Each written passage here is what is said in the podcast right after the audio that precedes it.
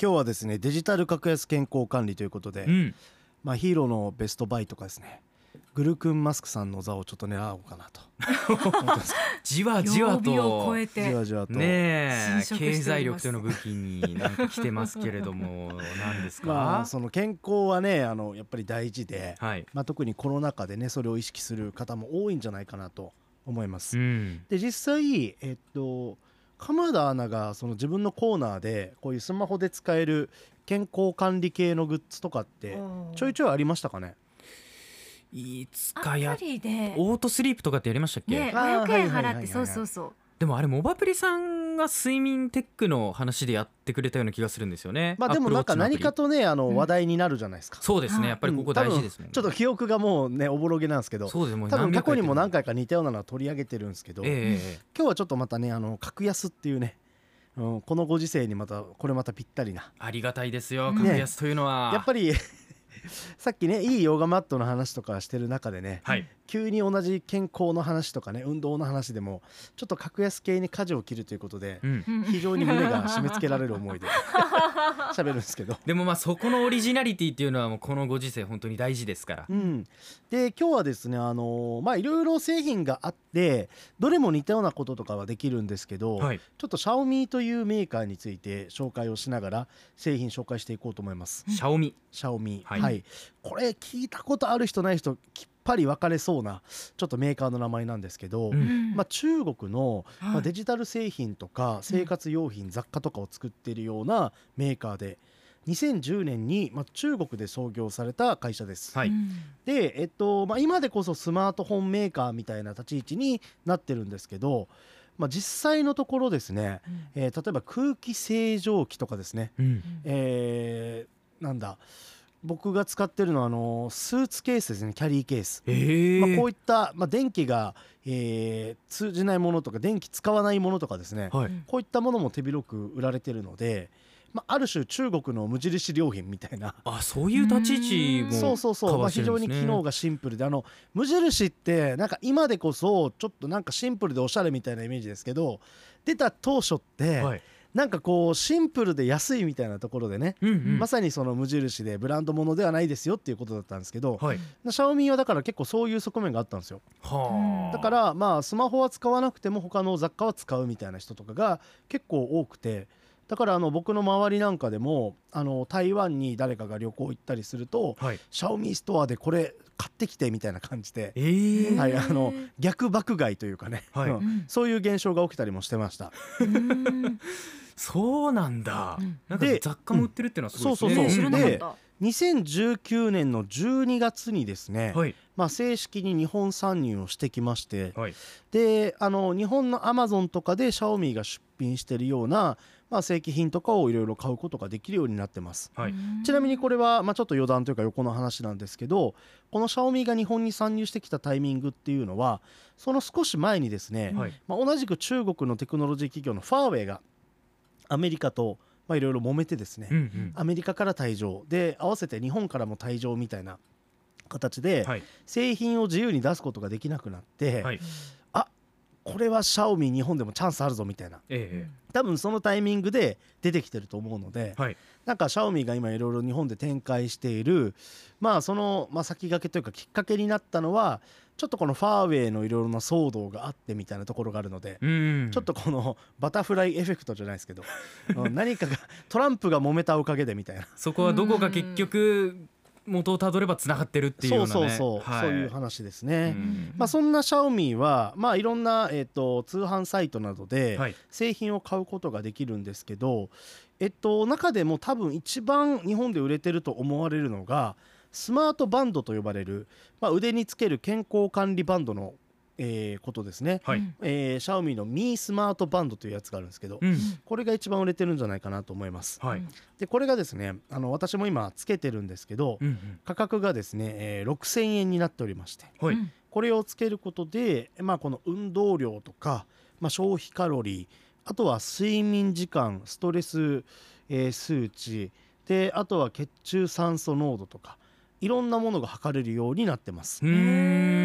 まあ、なので、まあ、この手の製品の代表でいくと、まあ、Apple Watch っていうのがありますよね。はい。うん。マリコさんも、うん、鎌田アナもつけてると思います。はい。アップルウォッチも同じようなことができるんですけどただ価格がまあ新品で考えるとやっぱり3万円とか、うん。まあ、ちょっとモデルによっては5万円8万円とかですね、はい。まあ、ちょっとやっぱり価格がどんどん上がっていくと、うんまあだから極端な話シャオミは同じようなことができるんだけど価格がだいたい5分の1から10分の1ぐらいに収まってるので、はい。まあ、このね格安っていうところでいくと、まあ、かなり安い部類に入るんじゃないかなと思います。だいぶお求めやすいですよね。ね。はい、でちなみにまあこれ例えば他の製品の話をすると実は今ですねいろんなディスカウントストアとかに行くと同じぐらいの5 6 0 0円ぐらいで健康管理ができる腕につけるバンド型の、まあ、こういうデバイスっていうのがたくさん売られてるんですよ。はい。でいろんなメーカーから売られてて品質もピンキリなんですけど、うん。まあ、やっぱりですね、あのこの製品、えー使ってみたものの例えば後続のモデルが出ないために買い替えざる得ませんでしたとか、はい。メーカーを切り替えますってなるとこのいろんな数値を管理するにあたって継続性がちょっと出ないとですね過去の自分と比べることができないのでやっぱりそこでデータの途中分断っていうのが起きちゃうんですよね。それでいくと今シャオミの、えーこのスマートバンドはもうそろそろ7が出てくるんですけど、うん。えー日本だと3ぐらいから出てるのではい。本当にある種バンドの中では数年間の歴史があるってことですね。う。んうん毎年へー1世代新しいのが出てきて。はい。だからそういう意味では安すぎず品質も問題はなくで、まあ、こういう継続性もあるので数値取って見ていくのが楽しいよっていうちょっとお話です。あー継続性っていうところはちょっとこう観点としてはなかなか見えづらい部分もありますけれどもね、そうなんですうん。よただ、まあ、ちょっとね、まあ、安い製品なだけあって、はいあの品質は問題ないんですけどたまになんかびっくりすることをやらかすんですよ。どんなことがありました？例えば、まあ、このバンドとスマートフォンを連動するんですけどはい。アプリを使って管理するんですけど、うんううんん。これが MeFit っていうアプリを使って、はい。こう、うん、同期させてたんですよね。えだからこの MeFit ってアプリを開くと、うん。まあ、この睡眠時間とか細かく見ることができるんですけど、うん。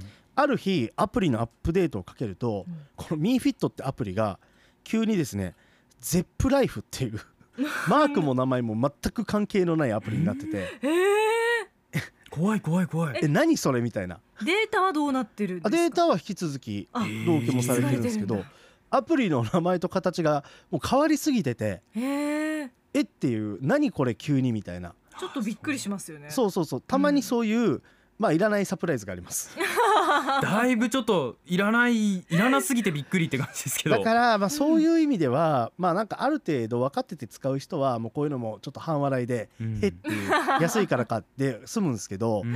結構例えばシニアの方とかに使ってもらおうとして、うん。最初の設定はやってみたものの、はい。ある日急に変わるとなんか急にアプリがなくなったみたいなうん。問い合わせとかが来る可能性があるので、あちょっとそういうねあの安定感を求める場合は正直アップルウォッチとか行った方がいいと思います。なるほど、うん。えーちなみに、えっと、このシャオミは、まあ、この同じアプリでミーバンドだけじゃなくて例えば体重計も売ってるんですよね。はい。えーこれが、えーミースマート体組成計2ってやつなんですけど、うん。はい。3960円でスマホと連動できるですね。体重計。これが売ってます。便利。でこれあのスマホと Bluetooth 接続しますので、えー体重計に乗ると自動的にデータとかですねいろんな体脂肪率とかいろんな数値が送られてきます。うんで、まあ、これ体重測るとそのボディスコアということで点数つけてくれるんですよね。なるほど、うん。はい。まあ、ちなみに僕は27点ということで、あら。まあ、これが何点満点なのかが分かんない。怖いですね高いのか27低いのか。そうまあ、50点満点なのか30点満点なのか。どっちにしろ。100点なのかな。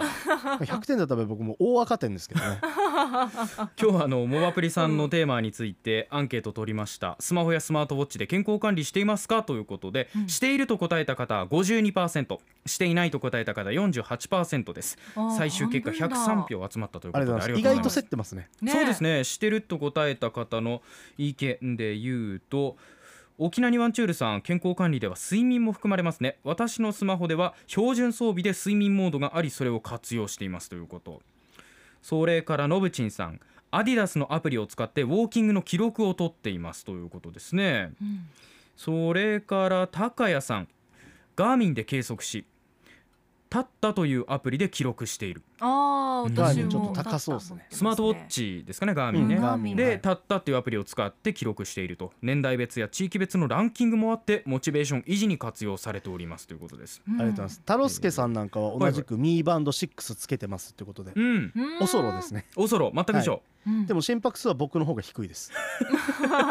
なんで僕ねあのラジオの生放送出てるのに 心拍数がね74ぐらいで。あ落ち着いてますね比較的ね。どんなテンションでラジオやってんだよって話ですけど 100ぐらいでやれよってねちょっと今自分で思いましたけど。いやちょうそういうのもあの可視化できますんで。ありがとうございます。以上今日のテーマモバプリさんにはデジタル格安健康管理というテーマでお話いただきました。モバプリさんありがとうございましたアップのポッドキャストを最後までお聞きいただきありがとうございました。生放送は平日朝7時から FM921 AM738 RBC ハイラジオ。県外からはラジコですお楽しみください。